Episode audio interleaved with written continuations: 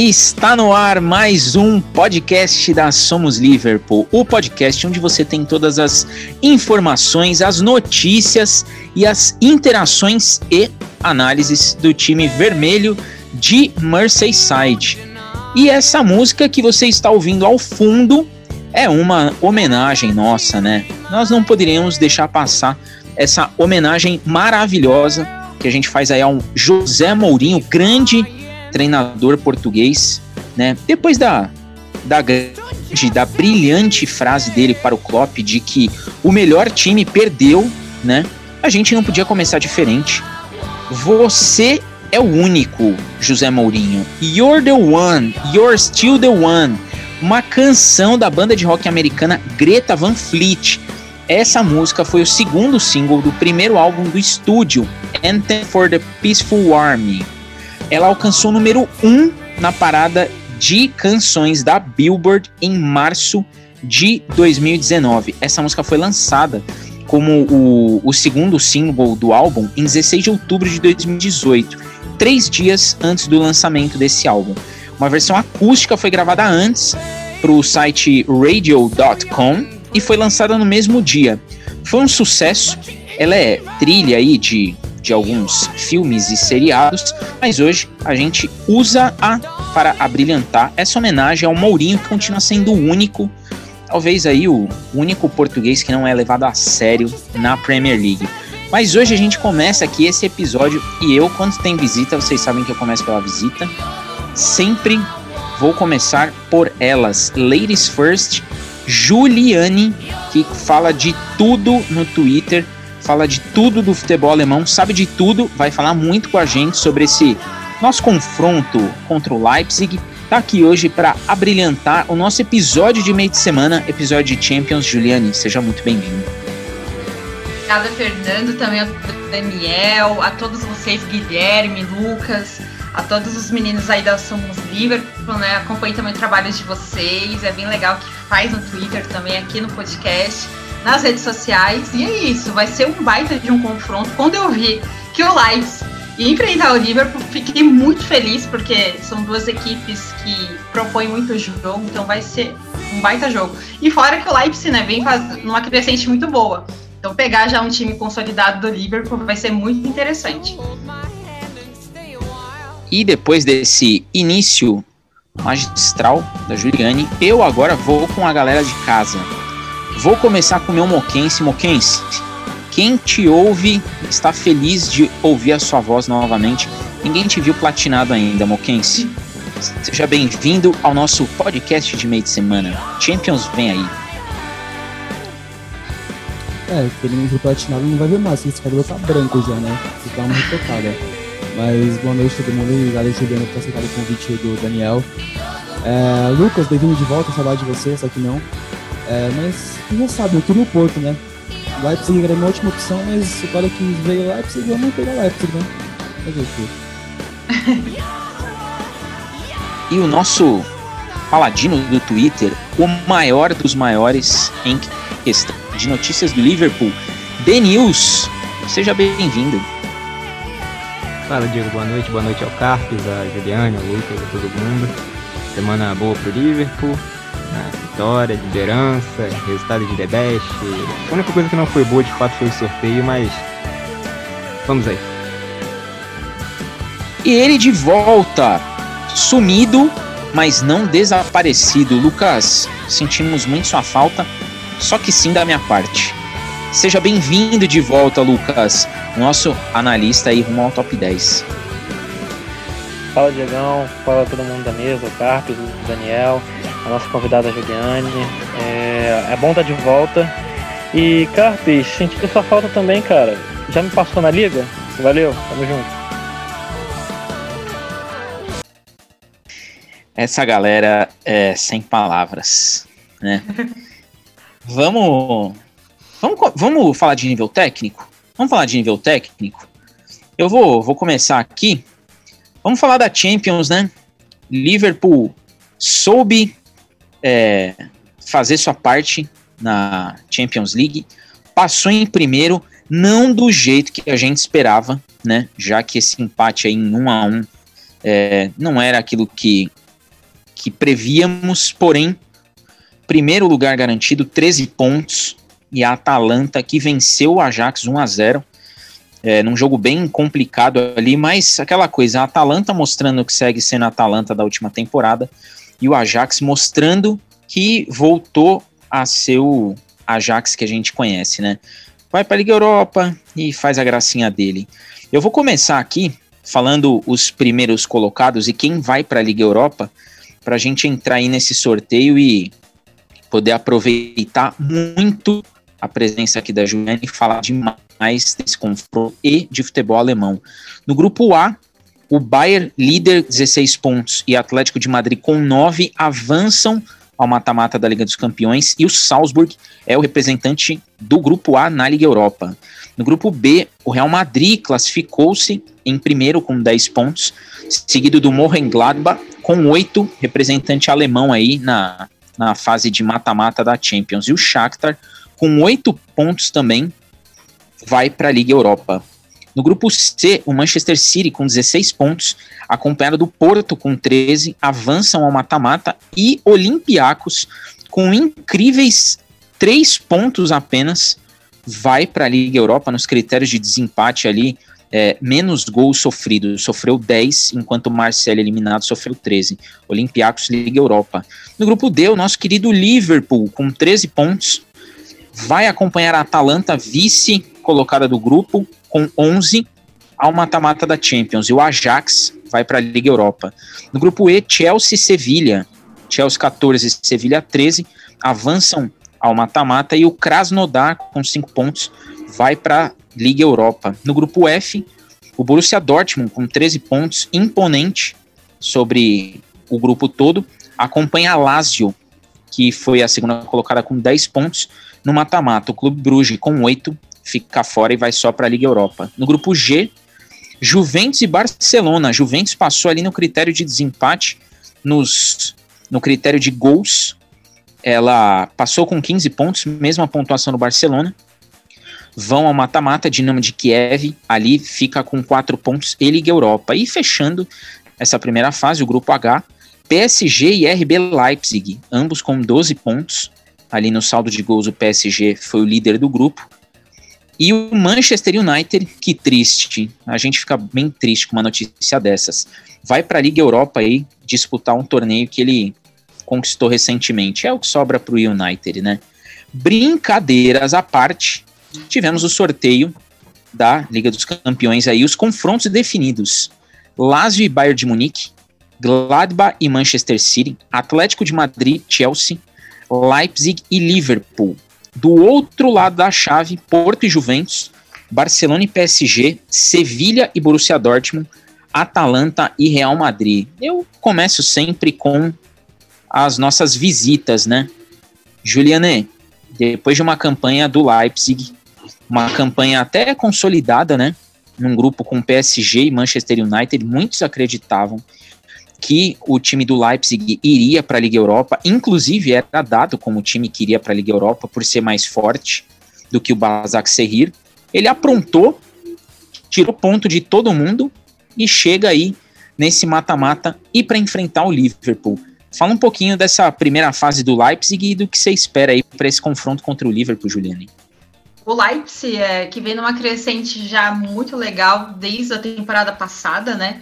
Com um ótimo técnico alemão também, o Julian Nagelsmann, que vem fazendo um trabalho bem legal com uma equipe e está impulsionando muito bem coletivamente. Se a gente olhar para a equipe do Leipzig, não tem aquele jogador que vai se destacar sozinho, mas sim tem muitos jogadores que têm um coletivo muito forte, que faz o coletivo ficar forte. E na primeira fase, como você já destacou, com Paris Saint-Germain, o Manchester United também, o Leipzig chegou ali com praticamente com um patinho feio, entre aspas, né? Porque se você vê a estabilidade que tem o PSG com o Knight e também a história que ambos têm, o clube francês e o clube inglês, não se tem demérito com o Leipzig. O Leipzig, ele cresceu, ele veio da Série B da Bundesliga para A entre 2016 para 2017. Ele estava da segunda divisão para a primeira divisão da Bundesliga. Então foi um trabalho realmente que o Red Bull, né, comprou a ideia, fomentou, projetou, e agora a gente vê o Leipzig muito bem nessa crescente. Então o Julian Nagelsmann, ele conseguiu potencializar alguns jogadores. A gente pode pegar o lateral esquerdo, Angelino, que no City não foi aproveitado. Hoje vem voando, né? É uma das peças chaves e cruciais nessa equipe do Leipzig, que realmente vem jogando muita bola. Isso é papel do Nagelsmann, ele conseguiu potencializar ainda mais esses atletas. Tem o Kampl, tem o Forsberg, o Poulsen. Então, é um coletivo, o Pamecano. Então, é um coletivo muito forte, né? Que ele conseguiu impulsionar e potencializar alguns atletas. Então, ele chega agora nessa fase das oitavas praticamente com nenhuma força que tem o Liverpool, né? Mas, assim, o Liverpool vai chegar ali, é o atual campeão da Premier League, o Leipzig vai chegar ali como um que é nada, então ele não vai ter o peso de realmente vencer a qualquer preço do que o Liverpool tem. Então, isso dá mais solidez para o trabalho do Nagelsmann, né? Então, a gente vê que o Leipzig, ele chega, impulsiona, consegue postar a forma que, naquela forma de jogar no 4-3-3, que me chama muita atenção, que sempre utilizando muitas pontas, né? Principalmente o Angelino, que vira um falso ponta pela lateral esquerda. Então, a gente vê um time muito ofensivo, joga no bloco alto, sempre ali, na linha intermediária, com a linha meio-campo, joga dentro do campo de ataque do adversário. E se a gente olhar para o Liverpool, é da mesma forma, também gosta de ter a posse de bola, gosta de jogar no campo de ataque do adversário. Então vai ser uma baita de uma partida, assim, de realmente de você sentar e quem vencer, venceu. Porque são dois baitas técnicos, do outro lado tem um técnico alemão que é o Klopp também, mas o Klopp já vem com um trabalho muito bem consolidado também, à frente do Liverpool. E o Nagelsmann é um trabalho novo, entre aspas, um técnico novo, mas que está conseguindo fazer um ótimo trabalho com um período curto até então, mas já conseguiu respaldar muito bem e pode até se tornar uma das equipes aí, gigantes da Europa. Então o Leipzig chega com muita força, não chega com peso. O peso de vencer vai ser o Liverpool, porque o Liverpool é o Liverpool, o nome já diz, né? Campeão da Premier League, da Champions, da temporada anterior. O Leipzig vai chegar ali como só quer jogar bola e pronto. Então o favoritismo eu acho que fica 50-50, mas vai ser um baita confronto, porque as duas equipes propõe muito bem ofensivamente o jogo. Juliane, eu vou aproveitar essa sua excelente explicação, até para lançar um questionamento aí bem contextualizado. O Nagelsmann, ele estava no Hoffenheim, né? E ele terminou o projeto dele no Hoffenheim para poder ir para o Leipzig. E o Leipzig, ele vem de uma sequência interessante. Ele venceu o Hoffenheim 1-0, fora de casa. Ele venceu o Werder Bremen se impondo em campo 2-0. Ele venceu o United 3-2 também em casa pela Liga dos Campeões. Pela Bundesliga ele empatou um frenético 3-3 com o Bayern de Munique. Ele venceu o Başakşehir por 4-3, venceu o Arminia Bielefeld 2-1 e perdeu lá em 24 de novembro para o PSG só por 1-0. E antes disso ele tinha empatado com o Frankfurt em 1-1. Pensando no estilo de jogo do Nagelsmann, o Nagelsmann, quando ele pegou o Hoffenheim, que ele jogou a Liga dos Campeões, ele fez jogos muito bons, mas faltava aquele algo a mais para o time dele, tanto que as derrotas eram muito sentidas porque o time jogava bem. O que a gente pode esperar desse time do Leipzig, pensando exatamente no que você falou? É um time que, para muitos, é underdog nessa partida. Mas para quem vê o que o Leipzig está fazendo em campo, não vai ser um jogo tão simples assim. Pensando que o Nagelsmann, ele sabe propor o jogo e talvez por ter um time muito mais técnico e muito mais preparado do que o Hoffenheim, ele saiba se preparar melhor para esse tipo de confronto, haja visto o 3-3 contra o Bayern de Munique. O que dá para a gente esperar desse Leipzig, excepcionalmente nessas duas partidas contra o Liverpool? Você acha que vai ser um time que vai repetir essas atuações de sair para o jogo, mesmo sabendo que vai ter que enfrentar o Liverpool em Anfield, ou vai ser um pouco mais reativo, sabendo que se esperar o Liverpool, as coisas podem sair do controle ao longo da partida? É bem legal o que você destacou, porque assim, o Nagelsmann, ele gosta de propor muito jogo.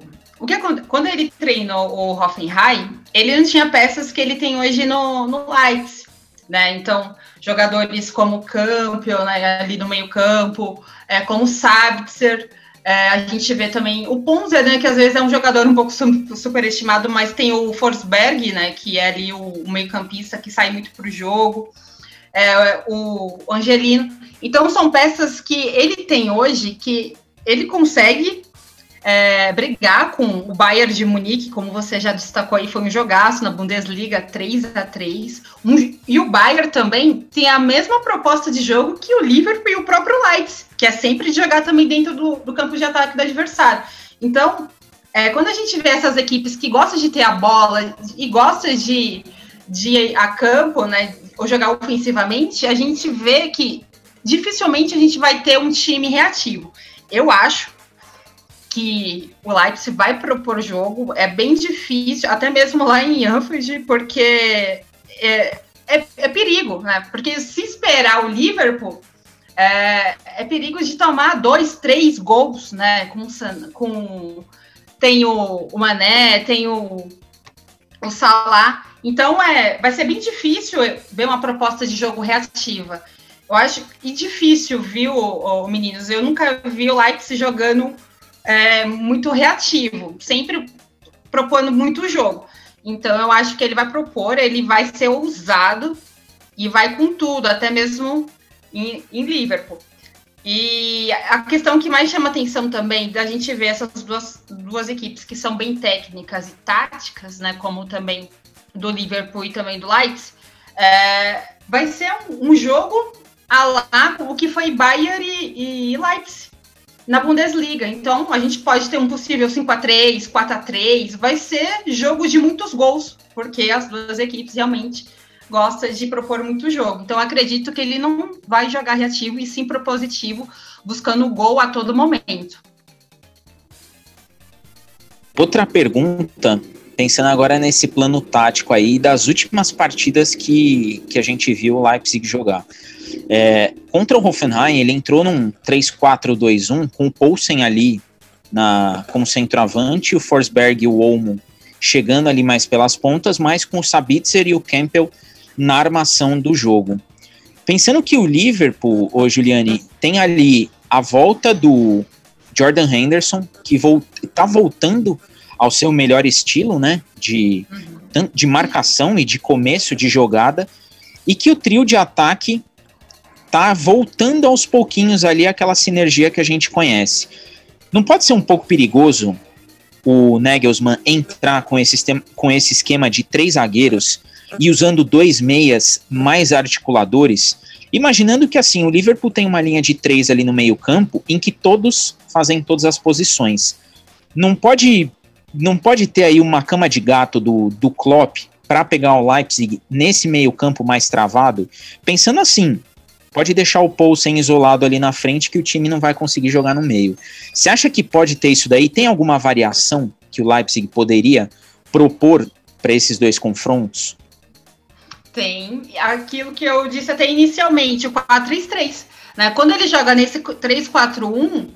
com o Poulsen isolado lá na frente, e você também destacou mais uma vez, o meio campo, ele fica muito o quê? Penso, fica um pouco pesado, porque o Campbell, ele não sai muito para o jogo, né? Ele é aquele segundo volante que fica mais para marcar. Então, o meio campo, e pode, né, o Klopp, ele pode fazer essa cama de gato, pensando se o Nagelsmann for com essa proposta de jogo, com o Poulsen lá na frente, eu acho que vai ser realmente um perigo para o Leipzig e vai ser um caminho mais fácil para o Liverpool. Mas como o Nagelsmann, ele tem essa variância, a gente vê muito na Bundesliga também, ele faz, alterna, às vezes joga no 4-3-3 sem nenhum centroavante lá na frente, coloca o Forsberg, que é um baita de um meio atacante ali, fica flutuando entre as linhas, ou entra dentro da grande área também. Eu acho que nesse formato 4-3-3, com o próprio Forsberg, Angelino, o Sabitzer, que sai muito ali pela ponta direita, flutua também nas entrelinhas, o Olmo, que vai para a linha na linha de fundo, eu acho que é o caminho mais fácil para a equipe alemã, até mesmo para jogar em Liverpool. Porque se for nesse formato 3-4-1, vai ser bem complicado, porque o Klopp é o Klopp, né? Ele vai realmente neutralizar a equipe do Leipzig, sabendo que o meio-campo não é tão rápido como as pontas, não vai jogar com acelerar, né, as pontas. Então, acho que o 4-3-3 realmente é o formato certo para o Leipzig, sem o Poulsen lá na frente, ou possivelmente ele entra também no segundo tempo, mas com o Forsberg ali no meio, centralizado, Angelino na esquerda, Sabitzer caindo muito com mobilidade e flutuação pela ponta direita, o Olmo também com muita mobilidade. Eu acho que esse é o caminho. E o Pamecano, a zaga ali, né, que joga um pouco mais avançada com bloco alto, é o caminho mais assertivo para a equipe do Leipzig para enfrentar a boa equipe do Liverpool, porque vai vir redondinha, né, como você já destacou. Vai vir sem nenhum jogador lesionado, tem o Firmino lá na frente, Mané. Se tiver essa sinergia que o Liverpool tem com o time titular, vai ser um jogo daqueles. Então, o Nagelsmann, ele vai ter que impor aí uma equipe que realmente propõe o jogo. Se for reativo, vai ser no 3-4-1. Se for o propositivo, vai ser no 4-3-3. Vou passar aí para o Dani. Só uma curiosidade bem aleatória aqui, porque eu vi e me chamou muito a atenção. Emil Forsberg, o meia sueco, ele é filho de um jogador de hóquei que jogou num time que eu acompanhava aí por um tempo. Ele é filho do Peter Forsberg. Então é uma curiosidade aí bem aleatória que eu vi e falei, caramba, não é possível isso.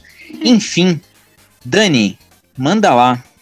Então, depois dessa curiosidade completamente aleatória, eu queria perguntar para Juliane, porque o Leipzig, ele é um time que tem vários jogadores que já foram linkados ali ao Liverpool, mais recentemente o Pamecano e o Konaté, até o zagueiro, o Sabitzer já foi muitas vezes também ligado ao Liverpool, e olhando para a defesa, ele tem jogadores interessantes, individualmente falando.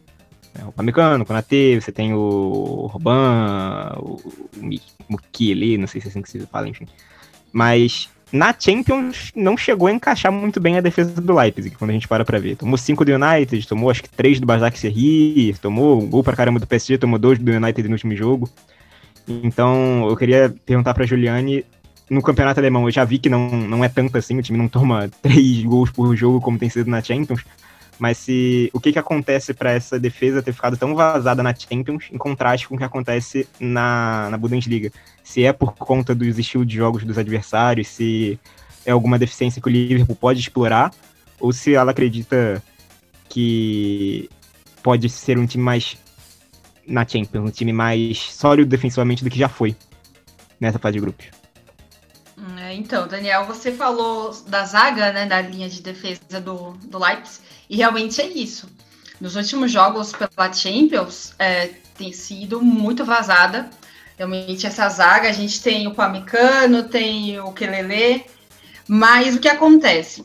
Quando você propõe muito jogo, joga nesse bloco alto, você vai deixar a sua zaga exposta, muitas das vezes. Se você não tem um zagueiro que realmente vai ser ágil, veloz na recomposição defensiva, você vai deixar a sua zaga exposta e realmente vai tomar muitos contragolpes, muitos contra-ataques. E foi isso que aconteceu na Champions com o Leipzig na temporada passada. E com times agudos e ofensivos como o PSG, o United, então tomaram muitos gols. Então, como você destacou, isso também chamou muito a minha atenção e eu vi essa fragilidade realmente na defesa do Leipzig e preocupa, porque o Pamecano, ele vinha num auge muito bom, é um ótimo zagueiro, isso a gente realmente, ninguém vai diminuir ele, porque ele já demonstrou que é um ótimo zagueiro. Porém, ele demonstrou algumas fragilidades, principalmente na hora de fazer a recomposição defensiva. Isso eu tenho observado um pouco na Champions. Na Bundesliga, quando os adversários, que você também falou, isso muda bastante. Porque na Bundesliga você vai jogar contra Frankfurt, enfim, são, não que a liga é fraca, mas assim, são jogos que tem um modelo de jogo diferente, que a equipe vai impulsionar. Na Champions é mais um jogo de intensidade maior, com atletas que são mais rodados, que sabem jogar a liga europeia. Então isso, como o Leipzig veio nessa crescente desde 2016 para 2017, vem sentindo aos poucos agora, apesar da boa arrancada que teve, mas está encaixando aos poucos. Então, a gente pega a Bundesliga, são equipes que realmente são o contraponto tático que o Leipzig tem ali, que só o Bayern eu acho que é mais fora da curva, o próprio Dortmund também, o Borussia, o Leverkusen, Hoffenheim, mas se a gente pegar a Champions, tem Neymar, como Mbappé, enfim, Di Maria. Então, são formatos de competições diferentes que o Leipzig vem sentindo. Então, jogar no bloco alto na Champions com um Neymar, um Mbappé, que vai jogar nas costas da linha de zaga, é suicídio.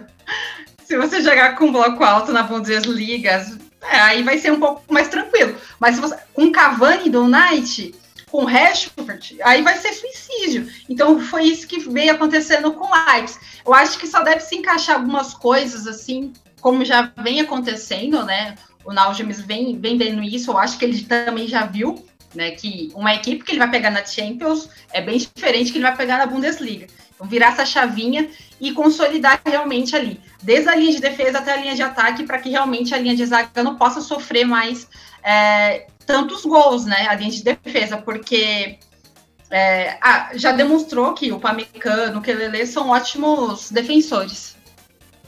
Aproveitando que você citou a questão de bola nas costas e tudo mais, e aí era um dos motivos de eu não querer pegar o Leipzig.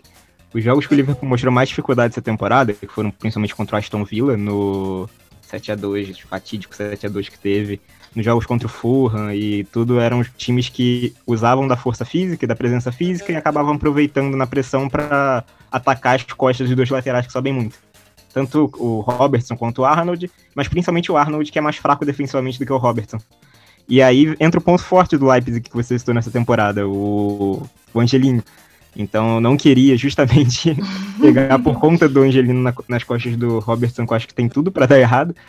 E então eu queria perguntar se você acha que ali é um caminho, porque eu particularmente eu não acho que o Poulsen um grande centroavante assim, eu acho ele meio grosso, e desde que a perda do Werner não trouxe ninguém pro ataque com muita força, né, só o coreano que veio lá do Salzburg. Então eu queria saber se você acha que o Angelino nas costas do Arnold é o caminho pro Leipzig furar aí a defesa do Liverpool, porque sabe-se lá como vai estar até lá, se vai ser Fabinho, Matip, Rizuília. Van Dijk, né? O Van Dijk difícil, mas quem sabe, né? Tomada. Quem sabe, né? O Gomes, só o Gomes já tava bom, só de não ter que depender do Matip estar saudável já tava ótimo. Exatamente, Daniel, exatamente. A zaga do Liverpool vem sofrendo uma baixa tamanha também, né? Complicado. Van Dijk, Gomes. Mas o que você falou, Daniel, referente Angelino nas costas do Arnold, pode acontecer. Sim, é um caminho, porque o Angelino, como é um jogador que realmente é muito veloz, né, acelera muito o jogo pelo lado esquerdo. Então, se o Arnold não tiver numa noite boa, né, e ele vem numa baixa, né, e é um ótimo lateral, dispensa apresentações, mas a fase, a gente sabe disso. O Angelino realmente pode subir muito nas costas dele, então ele pode tomar muita bola nas costas do Angelino, porque ele sabe acelerar muito, esse lateral do Leipzig. Então ele sabe se espaçar muito bem também da marcação e vai com a linha lá para a linha de fundo, então ele é muito veloz. Então se o Arnold ou outro defensor também do Liverpool não ser consciente, até mesmo uma marcação um pouco mais encaixada no Angelino, ele vai se espaçar, ele vai se livrar realmente, se desvencilhar e vai realmente levar mais chances para o Leipzig. Então tem que tomar muito cuidado com o Angelino, porque ele sabe realmente jogar muito bem ali. É muito agudo, né? Ele é muito agudo, então ele acaba sendo um ponta, um falso ponta esquerda do Leipzig ali. Então se o defensor do Liverpool, não, se for o Arnold, né, não ficar ali ligado, pode tomar muita bola nas costas dele, sim. Juliane, pegando a linha de defesa do Leipzig, Konaté, Pamecano e Orban, e pegando a linha de ataque do Liverpool, Salah, Mané e Firmino, um ataque que, né, tem aí umas 3 temporadas que vem, se os 3 não são de destaque, toda rodada pelo menos um dos 3 acaba roubando a cena. O que fazer para que você não tenha um mano a mano desses jogadores com a zaga, pensando que o Sabitzer é um cara que sai mais pro jogo, o Mukiele é um cara que não tem tanta característica defensiva, e o Angelinho é muito mais de ataque do que de defesa. Sobraria o Kampl como sendo um volante mordedor, mas aí, assim, numa brincadeira ali de cara a cara, que é uma coisa que eu não gosto, mas seria o Henderson do time do Leipzig.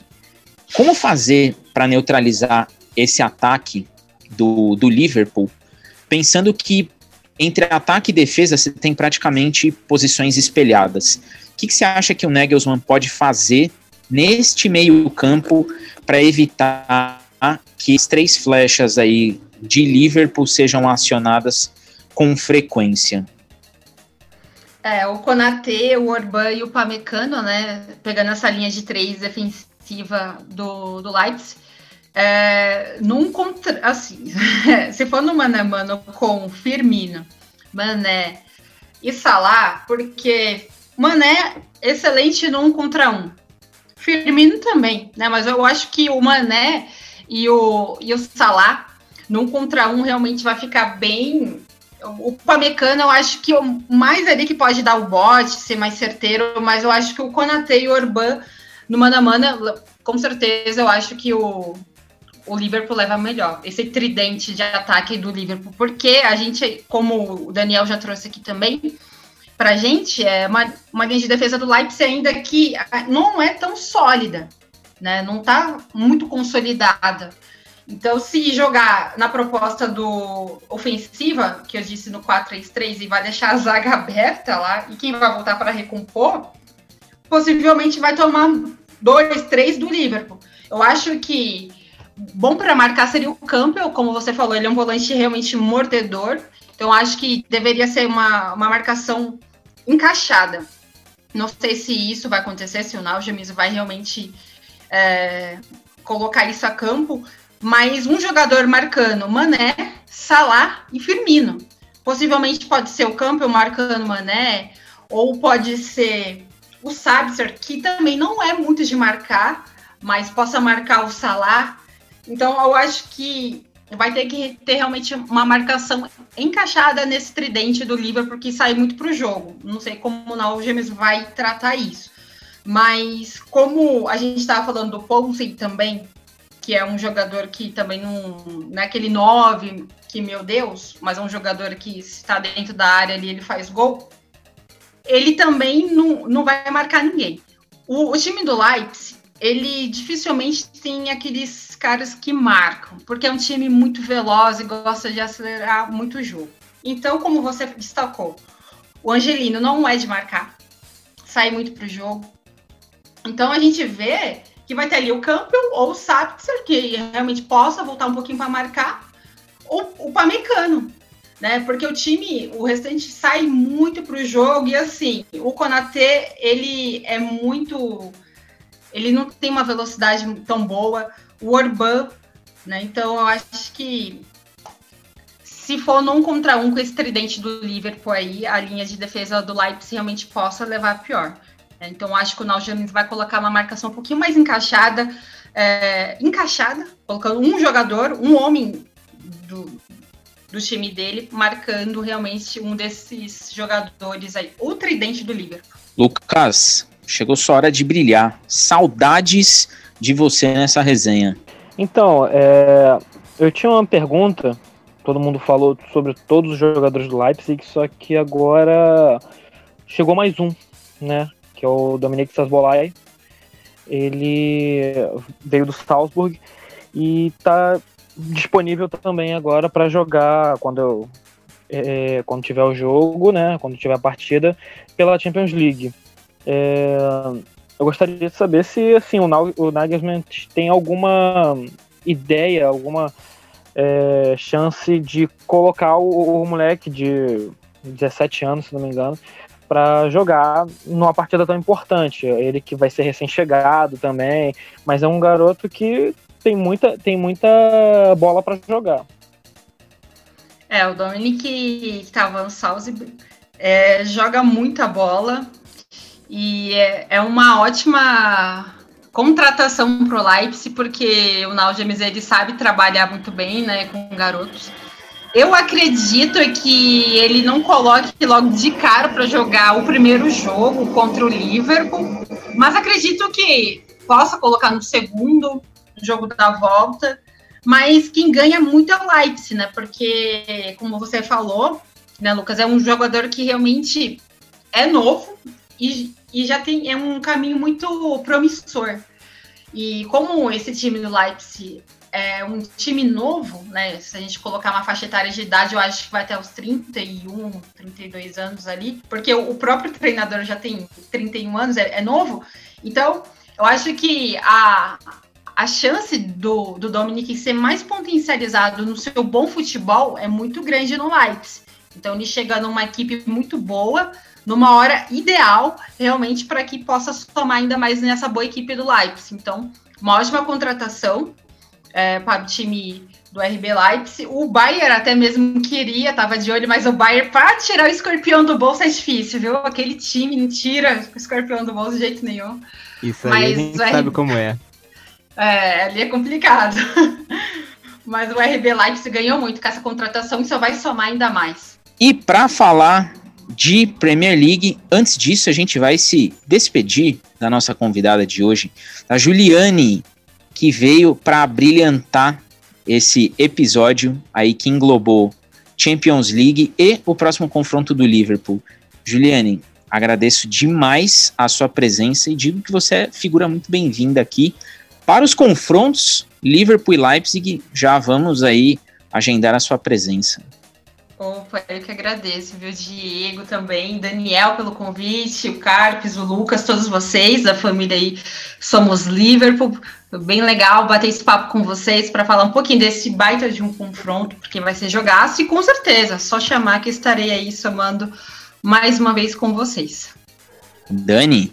É isso, agradecer a Juliane, a gente já interage há algum tempo ali no Twitter, principalmente na época da negociação do Thiago, que eu falava que ele ia vir, ela comentava que eu queria que ele saísse do Bayern. Então, agradecer demais por ela ter aceitado esse convite e tá aí com a gente para poder falar um pouco do Leipzig, que é um time que quem não acompanha a Bundesliga e pode ter visto um pouco dele aí, principalmente quem acompanha o podcast, porque eu tenho certeza que todo mundo tava secando o United naquele jogo. Então, valeu demais aí, Juliane. Eu que agradeço. Bom, quero agradecer a Juliane, a participação dela, ela brilhantou muito mais do que a gente já poderia ter no nosso programa, né, falando do Leipzig, e é isso, eu quero agradecer e no próximo episódio será muito bem-vinda. Obrigado, gente, tamo junto. Moquense, e você fecha agora, vocês estão esperando eu falar, então agora eu vou falar, fecha aí, Moquense. Agradecer a Juliana, né, pelo conhecimento que ela deu pra gente do Leipzig, porque se fosse dependente de mim, tanto que eu conheço do Leipzig, tanto que eu conheço aqui da portuguesa, que não sei nada. Então é isso, obrigado pela participação aí, já vai nos jogos e de volta, se quiser colar aí é nóis, só dá aquele salve antes. É nóis, pode deixar. Volte logo, Juliane, até a próxima. Voltarei sim, meninos, muito obrigada, viu, até a próxima. E agora vamos falar de PL, agora vamos falar desse confronto Liverpool 2, Tottenham 1. Confronto que tivemos aí no meio de semana para colocar na liderança o time vermelho de Merseyside. Quem vai começar falando disso daí não pode ser diferente, né? The News.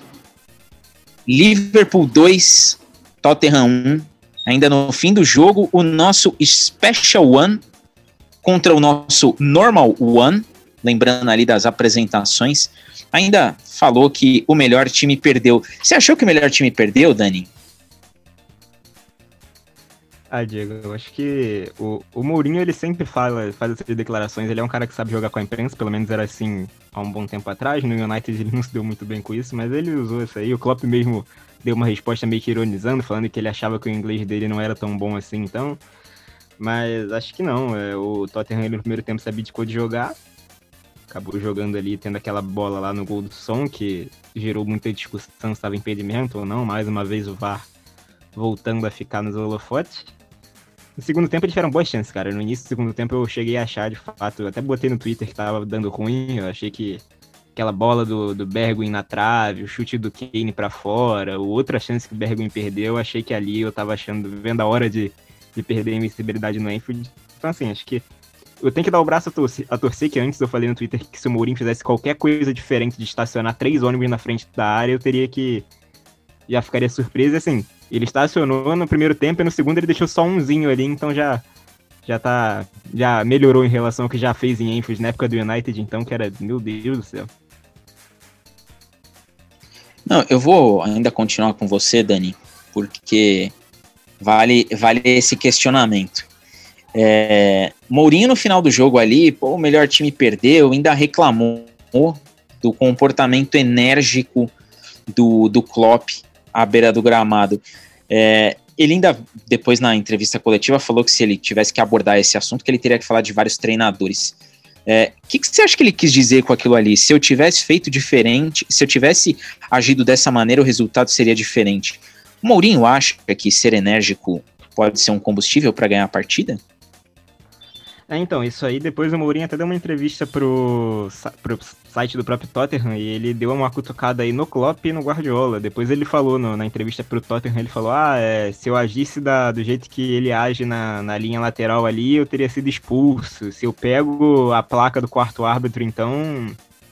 tudo mais, assim, ele disse também que ele substituiu o Lo Celso no início do segundo tempo, ele atribuiu a isso, ele falou que como o Klopp estava muito energético ali na linha lateral, ele ficou com medo de forçar um segundo amarelo e tudo mais, acabou mudando de ideia quanto à substituição, então foi meio que relacionado a isso que ele quis dizer, a postura que com ele é diferente, e a gente sabe que o Mourinho tem uma fama muito negativa em relação a isso, né, na carreira, de ser um cara meio turrão, de ficar gritando com o quarto árbitro, armando confusão, então ele fez essa cutucada aí, né, na postura do Klopp do Mourinho. Lucas, agora eu vou com você, saudades dos seus comentários sempre brilhantes e coerentes. Liverpool 2, Tottenham 1, um jogo que o Liverpool soube jogar desde o início.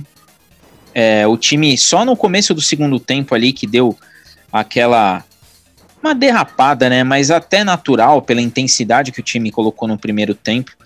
Mais um jogo em que o Liverpool soube jogar, sofreu contra-ataque, sim, mas soube ter ali o determinado controle da partida. O que você achou dessa vitória maiúscula sobre o atual líder? Ou seja, desbancamos os Spurs. Liverpool 2, Tottenham 1.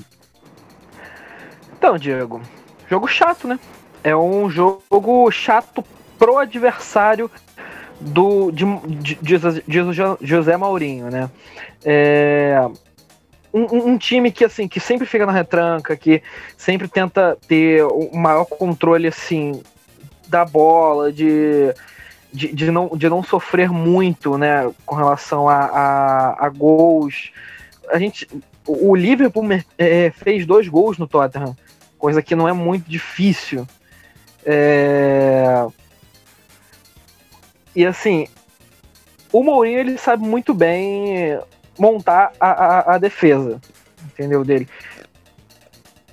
O Liverpool, eu digo que foi cirúrgico. Eu digo que foi cirúrgico no seu jogo completo. Teve a posse de bola, teve as maiores chances, Mas só no último lance pro Firmino conseguiu fazer o gol e conseguir trazer a vitória para casa, né?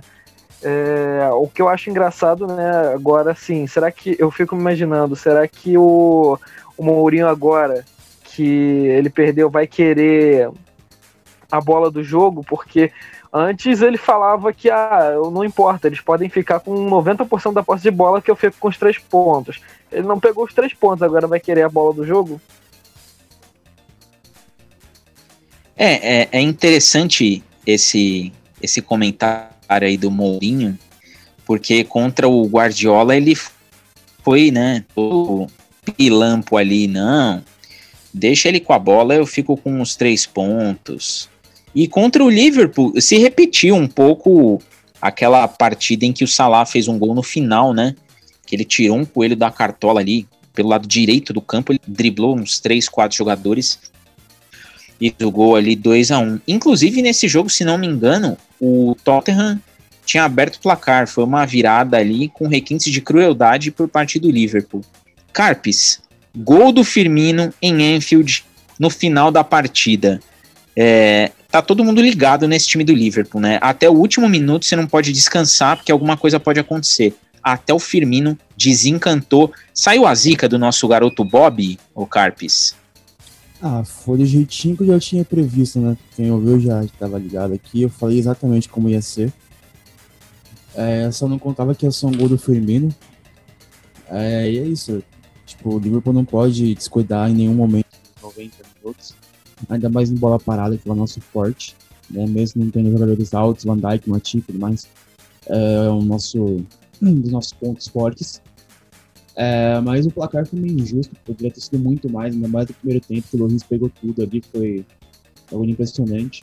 Agora eu não sei se o Loris pegou tudo foi o Salah, Mané, Firmino, que estão em cima dele, eu acho que foi a segunda opção. Mas, tudo bem, o Firmino, cara, aos poucos ele tá se encontrando, você viu que a torcida acho que fazia uma diferença pra ele, porque ele fez o gol, atravessou o campo, comemorou lá com a Copa, né, comemorou com eles. E o jeito que ele comemorou, extravasou bem. Dá pra sentir que ele tava querendo já marcar um gol pra mostrar que ele... Falar que ele, ainda tô aqui, tá ligado? O Firmino tem tudo pra voltar a jogar bom futebol, ainda mais agora com a lesão do Jota, né? Tem que se provar pra mostrar que não merece pegar banco. Mas, no geral, é isso. O Liverpool amassou o Tottenham. O Tottenham foi melhor só ele nos 7 primeiros minutos do segundo tempo e nada mais. Podia ter ganho o jogo? Podia, que o Bergwijn é ruim. É grosso, não fez o gol que devia ter feito. Mas o Alisson também salvou bastante. O gol impedido, fato. Né? Impedido, mais uma vez ele vai passar a mão na gente. E foi o que eu falei também, o Tottenham ia fazer um gol de contra-ataque, porque o Mourinho estacionou um busão lá na defesa, e isso. E a gente ficou com a bola, com os 3 pontos, a vitória e a liderança. Então, é isso, o Mourinho apenas chora. Dani, a atuação do Salah. Eu tava vendo lá no Twitter o pessoal fazendo várias perguntas e falei, eu vou guardar isso daí pra jogar pro nosso querido The News. Salah não, Mané.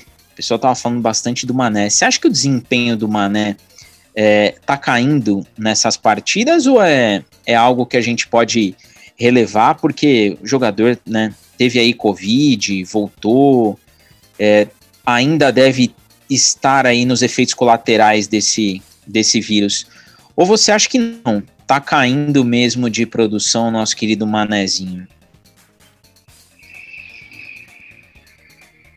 Então, eu falei isso no Twitter, né, eu comentei se alguém tava achando que o Mané tava indo mais um pouco pior nessas partidas, assim, em termos de gol, tá claro, ele não marca desde o jogo contra o Everton, eu acho.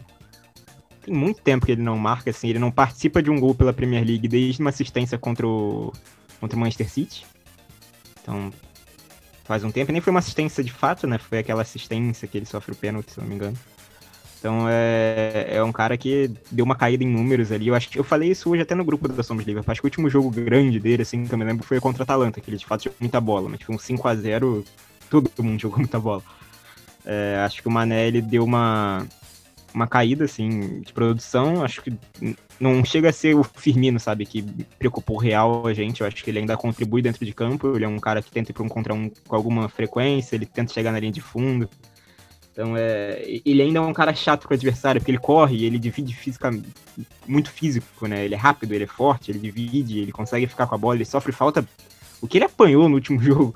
Ele toma 3-4 porradas seguidas, vai seguindo e tomando porrada, vai. Mas eu acho que, assim, em termos de produção do que ele já fez, ele que era quase uma constante nas últimas 2 temporadas, ele tá dando uma oscilada, mas acho que tem crédito e é normal, acho que tem tudo pra daqui a pouco ele engrenar uma sequência boa aí e voltar a ser um dos melhores jogadores do time, se não o melhor, como foi na temporada passada ali, pelo menos do trio de ataque. Lucas, vou jogar essa pergunta aí pra você. A gente vinha falando muito nos episódios anteriores da atuação abaixo do Firmino, porque a gente se acostumou com atuações em alto nível, né? E a gente cobra. A gente cobrou bastante do Firmino aí essa melhora. E nesse trio do Liverpool, o Salah em alguns momentos estava naquele nível fominha dele que a gente conhece bem. O Mané apagado, mas o Firmino mostrando que estava prestando atenção no jogo e estava procurando ali o gol dele. O que você vê desse tridente aí, que tem o Jota ainda que está machucado, mas que parece que está se ajustando e volta aquela sinergia de quando um não tá bem, os outros 2 conseguem suprir, ou quando 2 estão mais inconstantes, um aparece ali e tira um coelho da...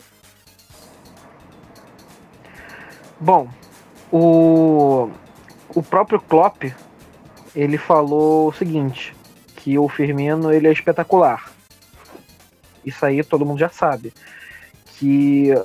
assim, se fosse uma orquestra, o Firmino tocava uns 12 instrumentos. Ou seja, o Firmino, ele é polivalente, ele consegue fazer várias funções dentro de campo, ajudar o time não sendo somente em gols ou assistências. E assim, o chá de banco, se vocês forem puxar um pouquinho na memória, um dos últimos episódios que eu tinha participado antes até eu voltar agora, eu tinha falado que um chá de banco pro Firmino faria bem para ele, para, assim, despertar um pouco mais a competitividade pro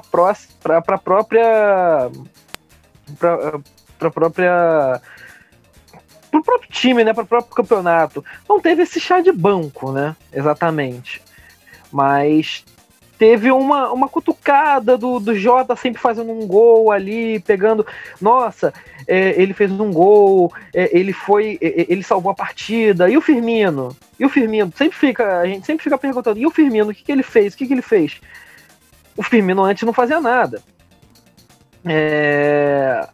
E assim, agora quem a gente tá falando, e o fulano é o Mané. E o Mané tá fazendo alguma coisa? Não está. Mas não vai ter como substituir o Mané. Sejamos conscientes. Sobre o Firmino, eu fico bem satisfeito com o resultado que ele tem mostrado, né? Ele mostrou ainda mais na última partida. Ele foi o cara decisivo. Muitas pessoas falam que ele não é o cara decisivo porque ele não marca gols. Tá aí, marcou um gol no finalzinho do jogo, de cabeça. E foi um belo gol, inclusive. Então... foi isso. Carpes. Não, joga aí, Dani. Manda aí. Dani chamou, pediu atenção aqui, vai falar. É que o Lucas falou sobre essa questão do Firmino, da função lá, da frase do Klopp do Orquestra. O Klopp falou um pouco sobre isso no final do jogo. Não só ele, mas o Firmino foi elogiado também pelo Henderson. O Henderson, o Rhys Williams e o Curtis Jones, acho que foram os jogadores que eu mais vi comentários depois do jogo, assim, em relação não só do Klopp, dos jogadores e da torcida. E aí o Klopp falou sobre o Firmino, só espero que ele nunca duvide de si mesmo. Tanta conversa sobre isso. Ele marca gols, são importantes para nós. Como chegamos lá, é sobre passar, cruzar, finalizar, mas também fazer corridas que as pessoas não veem. Muito feliz.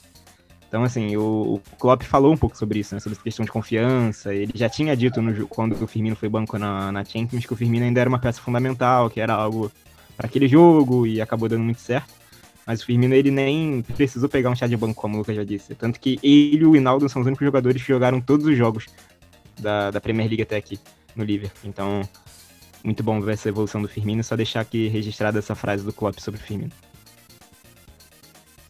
Vou pegar esse gancho aí do Daniel, porque eu ia fazer uma pergunta, o Daniel já pegou aí. Carpes, Reece Williams e Fabinho. O Reece é um jogador assim que ele vai aparecer agora constantemente, e o Fabinho, mais uma partida em que ele foi muito bem, né, ali na zaga, muito bem taticamente e muito bem tecnicamente.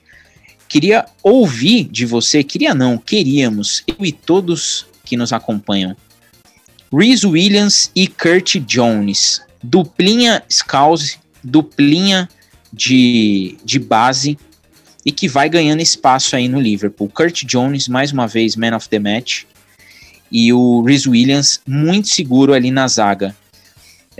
O quanto que o Liverpool ganha no meio de tantas lesões, puxando ali dois jogadores da base para o seu time titular aí numa sequência que promete, né? A gente tem agora, o próximo jogo é o Crystal Palace fora de casa e o West Bromwich em casa. Quanto que vale para o Liverpool saber que dentro de casa você tem dois jogadores em funções fundamentais para o esquema do Klopp que acabam suprindo aí as necessidades do time? Suprindo bem naquelas, né? O Jones, a gente já tá ciente do que ele pode fazer no meio de campo, já tá ciente do potencial dele. Acho que já deixou de ser promessa, já é uma realidade. Agora o problema é o Reece Williams, ele tá meio... Eu não tô com toda a minha confiança nele ainda. Ele deu uma vaciladinha no jogo ontem. Dá pra ver que ele joga um jogo seguro, mas de vez em quando ele... dá umas vaciladas, bem estilo Lovren mesmo, que sem a parte você segura. É bom você ter esses jogadores que a gente sabe que pode confiar na base, porque como a gente sabe que a PSG não gosta de gastar dinheiro com o jogador, é importante a gente ter eles para suprir a necessidade, bem como você falou. E o Klopp sabe bem utilizar ele, sabe mexer com garotos, ele tinha bastante garoto também na época do Mainz, até do Borussia. Então, mexer com garotos acho que é um dos pontos fundamentais assim, do Klopp, né? Ainda mais o Reece Williams tem muito a evoluir, né? Eu espero que não só o visual dele seja igual ao Van Dijk, mas tudo, habilidade, lançamento, bote, tudo mais. Isso, nossa base é muito rica, cara. Nossa base sub-23 é muito rica, tem só a melhorar. E vamos ver aí nas Copas, na Copa, né? Agora que você tem a FA Club, o que o Copa vai fazer? Se vai botar mais para o moleque da base pra gente ver qual vai ser, ou se vai com esse time aí mesmo que a gente já conhece. Mas é bom, cara. Principalmente tem um Curtis Jones, um Ferguson, assim, no banco, para saber que a gente pode confiar. Dani, você tava nessa discussão aí, quando a gente viu um comentário, e vale a pena colocar isso daí para você jogar aqui o que você falou. Muita gente torce o nariz quando vê o Curtis Jones, e a gente viu uma galera falando do Keita. Prefiro Keita ao Curtis Jones. E assim, vamos combinar que são características diferentes, estilos diferentes. E por que você acha que a galera torce o nariz para o Curtis Jones? Por que você acha que o pessoal ainda tem essa resistência de achar que, novo e tudo mais? Você acha que é porque ele joga numa função ali de meio que a gente espera algo espetacular, ou não? É só essa coisa de esse preconceito bobo por ser um garoto? Então, não sei dizer muito bem que levaria alguém a não estar gostando do Curtis Jones nos minutos que ele tá tendo em campo. Eu, particularmente, sempre dos garotos que apareceram na base, ele foi dos que eu mais botava fé, em relação ao Brewster, ao Elliot, que não é da base, mas enfim, ao Elliot, ao Neco Williams, ao Rizzo Williams, ele era o que eu mais gostava de ver, e nas chances que ele teve nas Copas, ele pareceu chamar uma responsabilidade. É um cara que era capitão de todas as categorias de base, então também é um algo a mais, mas acho que talvez o que faça as pessoas virarem um pouco o nariz é que, por ele não ser, ter só 19 anos e ainda tá assim, na primeira temporada em que ele tá tendo chances de fato no time titular com frequência, ele ainda comete alguns erros em algumas determinadas tomadas de decisões, às vezes ele segura a bola demais, às vezes ele ousa de menos, ele não tem tanta força física ainda. Saiu algo hoje sobre isso, Paul Joyce, ele saiu uma reportagem dele dizendo que o Milner até assumiu um papel de mentor com o Curtis Jones, que ele chegou até a confrontar, a desafiar ele ali no CT, dizendo que ele não trabalhava bem com a perna esquerda, que ele tinha um porte físico muito ruim e tudo mais. Então é um processo, mas acho que assim, a atuação dele ontem, a atuação dele contra o Fulham foi muito boa, a atuação dele no jogo contra o Ajax, que ele fez o gol, são atuações para um jogador jovem muito boas, 19 anos. Ontem ele foi o jogador que mais tocou na bola, mais teve passes no jogo, e com uma conversão assim, de 93% de aproveitamento nos passes. E ele começou pelo lado direito, eu até falei no Twitter que eu achava um pouco perigoso, né? Porque aí ia ficar o lado direito com o Arnold, com o Jones no meio e o Rhys Williams na direita, e o Rhys Williams ele tava indo dar muito combate à frente, né? O Fabinho ficava um pouco mais pra trás, e o Rhys Williams ia dar combate no meio de campo. Numa dessas ele até roubou uma bola e sobrou pro Salah, o Salah chutou fraco de direita, mas assim, então tava uma linha muito alta ali, eu fiquei preocupado. Depois o Klopp inverteu ele pra esquerda, e a área em que ele mais tocou no campo foi justamente ali na esquerda, né, no setor do meio ali da esquerda. Ele aparecia muito ali para dar opção pro Robertson, pro Mané, pro Firmino quando tocava para trás, ele aparecia muito ali. Então acho que esse foi um grande desempenho para ele, para dar confiança. Ele ganhou o Man of the Match oficial, e assim, ele é um cara que ele mostrou uma velocidade interessante, uma capacidade de drible interessante, por mais que ainda não seja um jogador plástico, né, mas é uma capacidade de virar ali pros dois lados, fazer um giro. Ele já tinha mostrado isso no jogo contra o Lincoln também. Acho que falta o chute, né? A gente viu muitos comentários sobre isso no meio da partida, que ele chutou fraco numa chance que ele teve, naquele lance contra o Fulham que ele arranca lá da defesa, ele também chuta fraco. Então assim, coisas naturais, atributos naturais que um garoto de 19 anos ainda vai melhorar muito na trajetória dele no Liverpool, mas acho que é um início muito bom. Ele já fez gol, já fez assistência, já fez gol em Premier League, em Champions League, gol de classificação, gol de vitória. Então, assim, é um caminho bem promissor para um garoto que, para mim, das bases, é o que está mais pronto para assumir esse papel, né? Em relação a isso que a gente já citou, o Brewster, que foi vendido, enfim, o Elliott, o Neck Williams. Eu acho que o Curtis Jones é o que mostra mais cara de poder entrar nesse time do Liverpool. E a preferência dele nesse jogo, acho que era óbvia, assim. O Oxlade-Chamberlain entrava em campo, sei lá, 6 meses, 7 meses, não sei há quanto tempo o Chamberlain não joga. O Keita não jogou um jogo completo na temporada, cara. Tipo, não tem como você contar com o Keita. Não dá pra você contar com o Keita essa altura do campeonato, assim. É um cara que eu gosto, eu acho extremamente habilidoso, um jogador que, se tivesse encaixado, estaria fazendo muito bem ao time, mas um cara que não consegue completar um jogo na temporada, não tem como você contar. Então, parabéns pro Curtis Jones. Acho que hoje, pelo menos até a volta do Thiago, ele tem que ser o titular nesse meio de campo. Dani, continuando com você e pensando aí no prosseguimento, né, das competições. Liga dos Campeões volta só em fevereiro, se eu não me engano, dia 24 de fevereiro.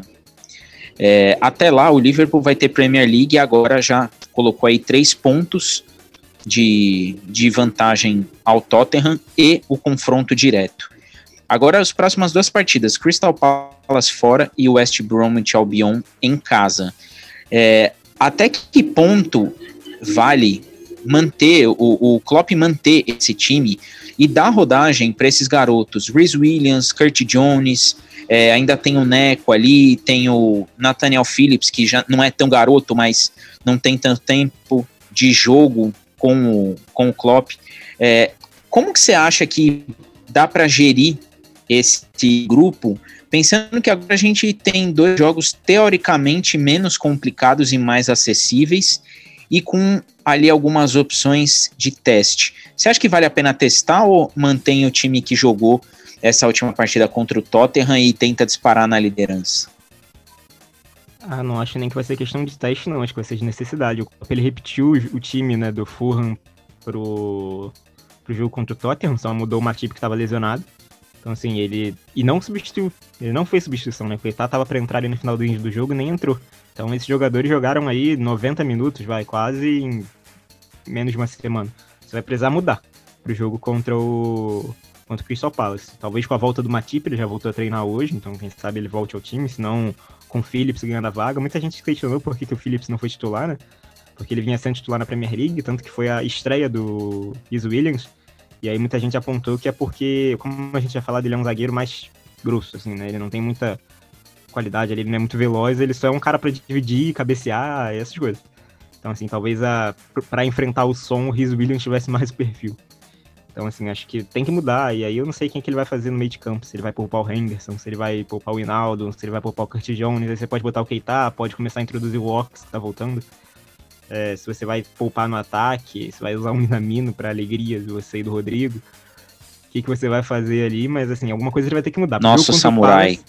Pro jogo contra o Palace eu já espero um time um pouco diferente, porque não tem como. E um jogo duro, inclusive, que eu não gosto de jogar contra o Palace nunca. Acho um horror jogar contra o time do Roy Hodgson. Acho que é sempre muito chato. Pelo menos o Bentequito tá expulso, o Leidois não vai ter.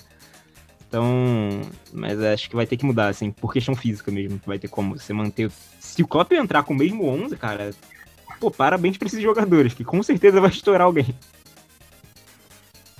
Carpes, agora eu vou com você. Pegando aí, time entrosado é outra coisa, eu sempre falo isso. O Daniel muito bem colocou, né? O Crystal Palace, ele sempre é uma... Ele tem sido aí uma pedra no sapato, e os times do Roy são bastante chatos de enfrentar. Pensando na dificuldade que o Liverpool tem quando tá enfrentando times que vêm excessivamente fechadas, que você mudaria nesse time em relação ao que jogou contra o Tottenham? Ou você não mudaria nada? Você entraria aí, você ia... também ficar contente se não mudasse ninguém. O que você acha que pode ter de diferente aí para essa partida? Cara, eu não gostava do Roy Hodgson, nem encontrava meu time, mas já entrou nos outros. Pra você ter uma noção. O Palace é chato de jogar, chato. Deu trabalho pro Tottenham, tirou ponto pro Tottenham. E outra coisa de manhãzinha, eu juro. Manhã no sábado, outra coisa chata que aconteceu. Mas, enfim... cara, sinceramente, eu só faria aquelas mudanças necessárias igual o Daniel falou, porque jogaram 90 minutos, alguém vai se estourar ali se jogar mais 90 agora no sábado. Faria algumas mudanças só por precaução, assim, como ele falou, eu colocaria o Ox pra dar um ritmo de jogo nele, porque ficou quase 6 meses fora. O Ox, ele vai ser importante nesse jogo porque ele tem um chute de fora da área bom. E quando o Liverpool tiver com dificuldade de entrar, de infiltrar em claro, parece importante fazer esse chute.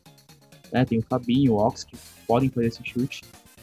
Mas eu, no geral, eu iria igual como o Klopp contra o Fulham, cara. Que são dois times que jogam bem parecido, vão jogar times fechados de jogar, que vão jogar por uma bola.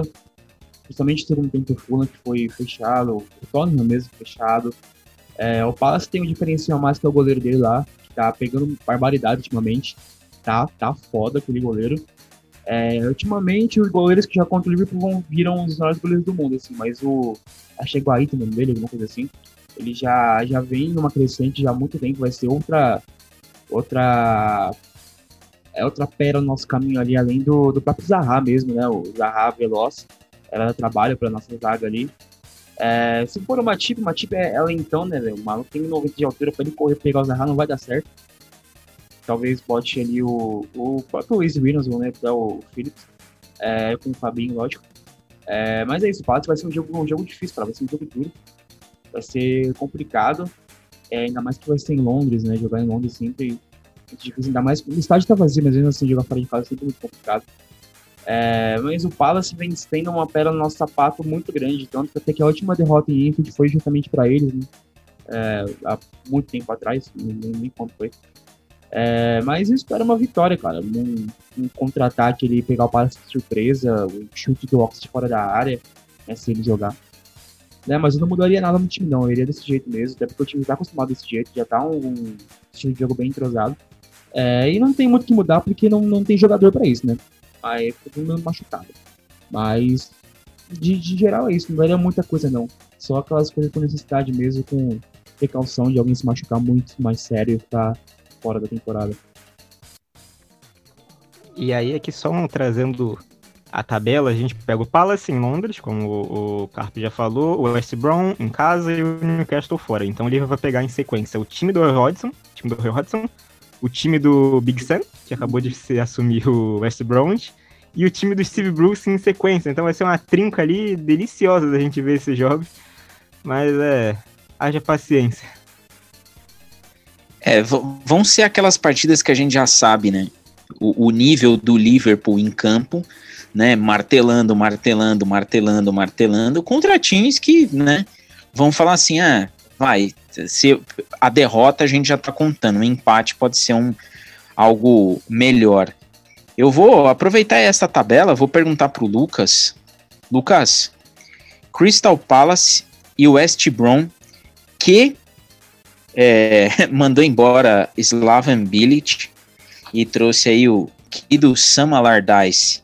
O que dá pra gente esperar dessas duas equipes contra o Liverpool? Você acha que tem chance do Liverpool repetir aquelas atuações que a gente nem gosta de lembrar, por serem times que vão falar assim, pega a bola, fica com o relógio, faz o que você quiser? O que você acha que dá pra gente esperar desses jogos aí, Lucas? Dificuldade, né? Inicialmente. Porque puta jogo chato, assim como do Tottenham, só que com menos habilidade dos jogadores, assim, pra você fazer pra você ter um contra-ataque. Vão ser, né, jogos chatos, jogos que o Liverpool com certeza vai ter a bola, e o time adversário vai buscar o jogo por uma bola, vai jogar por uma bola. Fez o gol, meu irmão, vai entrar, até a torcida que não pode, entendeu, entrar no estádio, mas vai entrar lá no gol dos caras pra fechar essa merda desse gol. E se o Liverpool tomar gol, né, eu acho que o Crystal Palace, diferente do West Brom, que é um dos candidatos fortes a cair para a Championship, o Crystal Palace ele é um dos times que tem pelo menos um jogador que pode fazer a diferença, que é o Zaha. Um jogador rápido, um jogador liso, e assim, como o Daniel mesmo falou, vai ter uma tip, né? Então assim, pode ter uma dor de cabeça pro próprio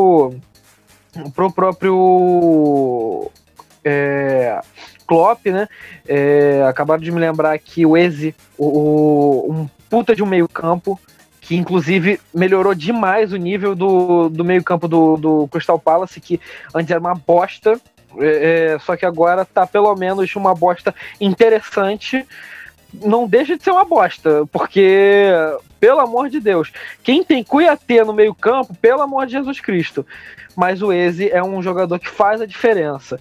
E no centro do ataque, se eu não me engano, pode ser que tenha o Batshuayi, se não centralizarem o Zaha e colocarem até mesmo o Schlupp na esquerda, né? Porque o Schlupp tem um pouquinho de velocidade, ainda consegue correr legal, e o Zaha fica mais centralizado. Vai ser um mistério até ter a line-up confirmada, né? Mas é isso. E fora que, assim, que convenhamos, a defesa do Palace é uma merda também, mas pode funcionar. Pelo menos não é tão ruim quanto o volante dos caras, né? Então, vai fazer o quê? Lembrando que, momento estatísticas da partida, Klopp, em 5 jogos contra times do Roy Hodgson, nunca perdeu. 5 vitórias. E o Liverpool contra o Crystal Palace vem aí de um retrospecto de 11 vitórias, um empate e 5 derrotas. Vamos para a votação aí, né? Vamos ver quem que a gente joga no Xalingão e quem que vai para lata de alumínio. Eu vou começar com o latão, né? Dani, para você, quem que você joga na lata de alumínio? Pior da partida para você. Então, jogador de latão, acho que não teve ninguém horroroso na partida, né? Foi algo tão gritante assim, mas eu vou do Mané, pelo que a gente já falou. Acho que o Mané foi um dos piores em campo, não que ele tenha feito uma partida horrorosa, ainda tentou criar ali e tal, tentou aquela bicicleta aleatória que ele tentou ali no meio, deu um chute e tal, acertou uma bola na travessão. Mas em comparação ao resto do time, acho que eu vou de Mané mesmo. Lucas, alumínio vai pra quem? Então, Diego, não tem como fugir muito do que o próprio Daniel falou, que a gente já tem falado aqui. O Mané foi realmente o pior, né, do Liverpool na partida. Teve muitas decisões erradas durante o jogo inteiro. Então é complicado não deixar ele no latão, né? Moquense, sua vez. Vou compartilhar aí da opinião do meu colega de mesa, o Lucas Mané. Eu tava meio em dúvida, mas teve uma hora que ele pisou na bola literalmente ali no jogo. Então eu falei, não, tem que ser o Mané, que não. O Mané tá devendo muito, viu? Eu também vou votar no querido Sadio Mané, tá? Tá em débito aí com a nossa Decop. Agora, infelizmente, o Rodrigo não tá aqui, né? Mas aquele, a gente vai chamar de momento Rodrigo, né? Aproveitar que ele não tá aqui, vamos criar um momento Rodrigo. Seu jogador de botão. Quando eu falar momento Rodrigo, vocês já sabem. Pô, agora vou falar do botão aí. Dani, quem que você joga no Xalingão? Vou acompanhar a votação popular lá na página do Liverpool. Eu vou de Curtis Jones, acho que uma partida bem interessante dele, como eu já falei. Aí eu vou até abreviar, que eu já falei bastante sobre o Jones no meio, então Curtis Jones, acho que pra mim foi o jogador de botão dessa partida. Lucas, seu botão hoje vai pra quem? Então, Diego, eu vou novamente, eu vou seguir a ideia do Daniel, entendeu? Que vai seguir também o pessoal da página, né? O Curtis Jones jogou muito bem, foi muito participativo. Eu queria muito colocar o Alisson, né? Mas vai pro moleque o Curtis Jones hoje.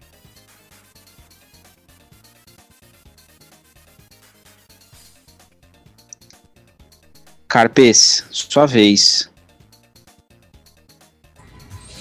Novamente vou compartilhar da minha opinião aí do meu colega de mesa, Daniel, e do Lucas, né? O Curtis Jones jogou muito. O que eu falei isso no grupo já, a única coisa que falta do Curtis Jones é poder de decisão, finalização, de resto tá suave. Só falta aquele hashtag leg day pra ele lá, pra ficar com a perna monstrona, pra dar um chute monstro, e é isso. Mas de resto, tudo certo, o Curtis Jones, então pra mim é o... Deu meu botão lá pra ele hoje. Eu vou ser o diferente e vou votar no menino Reece Williams. Gostei da partida do Reece Williams. Acho que vale muito a pena saber que temos aí um zagueiro que pode nos ajudar em momentos como que a gente vive, que a gente não tem zagueiros. Meu voto vai para ele que eu jogo no Xalingão. E agora aquele momento chateado, né? Que a gente sabe que quando tem ele é porque vai ter um próximo episódio. Então, hoje, episódio que a gente falou de Champions, episódio que a gente falou de Premier League, e o próximo somente no... Acho que agora é só Boxing Day, né?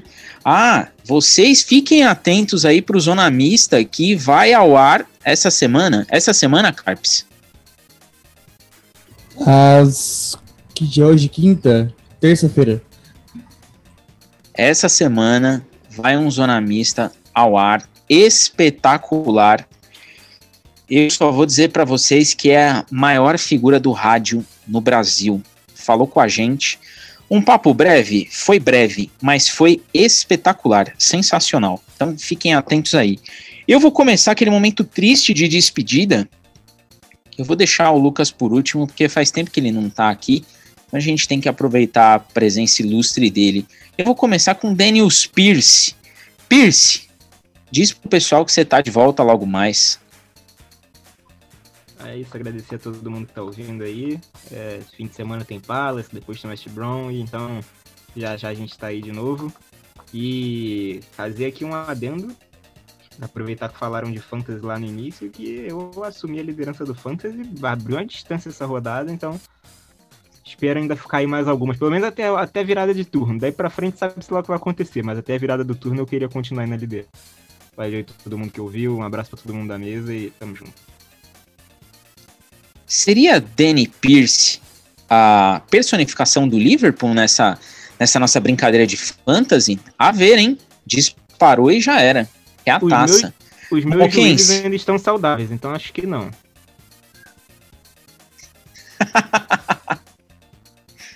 Ele é a parte boa do time vermelho de Merseyside. Moquense, chegou sua vez. Avisa que você tá de volta na próxima. Ah, tamo aí, né? Mais um episódio. Agradecer meus amigos que estão aqui. Lucas tá aí presente também. Sabadão já tem, né? Outro de novo. 9:30 da manhã, né? Cedão. Mas é isso, vamos aí gravar. Gravar a gente pode fazer, final de ano tá cheio de coisa pra fazer. Mas vamos aí, né? Vitória boa, vitória importante. Próximo jogo vai ser chato de ver. Vou cuidar pra não dormir no meio do jogo, porque eu tá com sono. Mas é isso, né? Vamos aparecer semana que vem de novo, domingo. Terça ou quarta, não sei, dependendo de quando sair o próximo episódio. Terça ou quarta, por aí, vai sair já usando a misto com o convidado ilustre. Eu ia falar o nome dele, mas não vou falar porque ia ser spoiler. Mas é isso. Segura isso aí, Carpe. Segura isso daí. Deixa a galera curiosa. Tava tipo Sidão, quase deixei escapar. Exatamente. E agora ele... Lucas, você tem que prometer que você não vai ficar mais sumido como você tem nos deixado. Sentimos a sua falta. Você está chegando aí ao top 10. E, por favor, não nos deixe só, como já diria a música.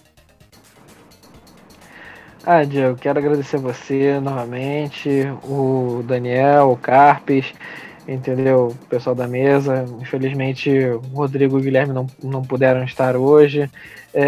Sim, tô chegando no top 10, entendeu? Mas o melhor de tudo é que o Carpes, ele tá abaixo de mim na tabela, entendeu? Então, 5 pontos só, sou podre. Dane-se, você tá abaixo. E assim, cara, eu vou começar a parar de dar, assim, algumas ideias pro Daniel, entendeu? Pô, eu falei da rodada 18 lá, que vai ter um caô lá, que vai ter só 5 partidas e tal. Já dei já o ouro na mão do bandido, entendeu? Mas é aquilo, tá de boa, tá tranquilo. Fica tranquilo. Ainda tem muito campeonato pra rolar. E eu quero agradecer demais vocês que ficaram aqui com a gente, que acompanharam essa resenha de meio de semana, aí falando de Champions, falando de Premier League.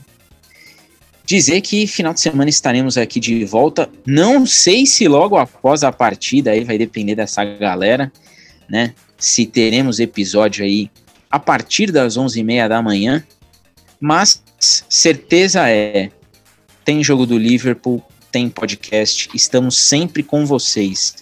Não deixe de seguir o nosso lema, não nos deixe caminhar sozinho, continue nos ouvindo, nos siga nas nossas redes sociais, o Dani dando show no Twitter, o Rodrigo, que hoje está ausente, dando show lá no Insta, e o Guilherme, você precisa voltar logo também, outro que, esse pessoal, a gente vai dando liberdade aqui nesse programa e a galera aparece quando quer. O bom é que eles são bem-vindos, então tá sossegado.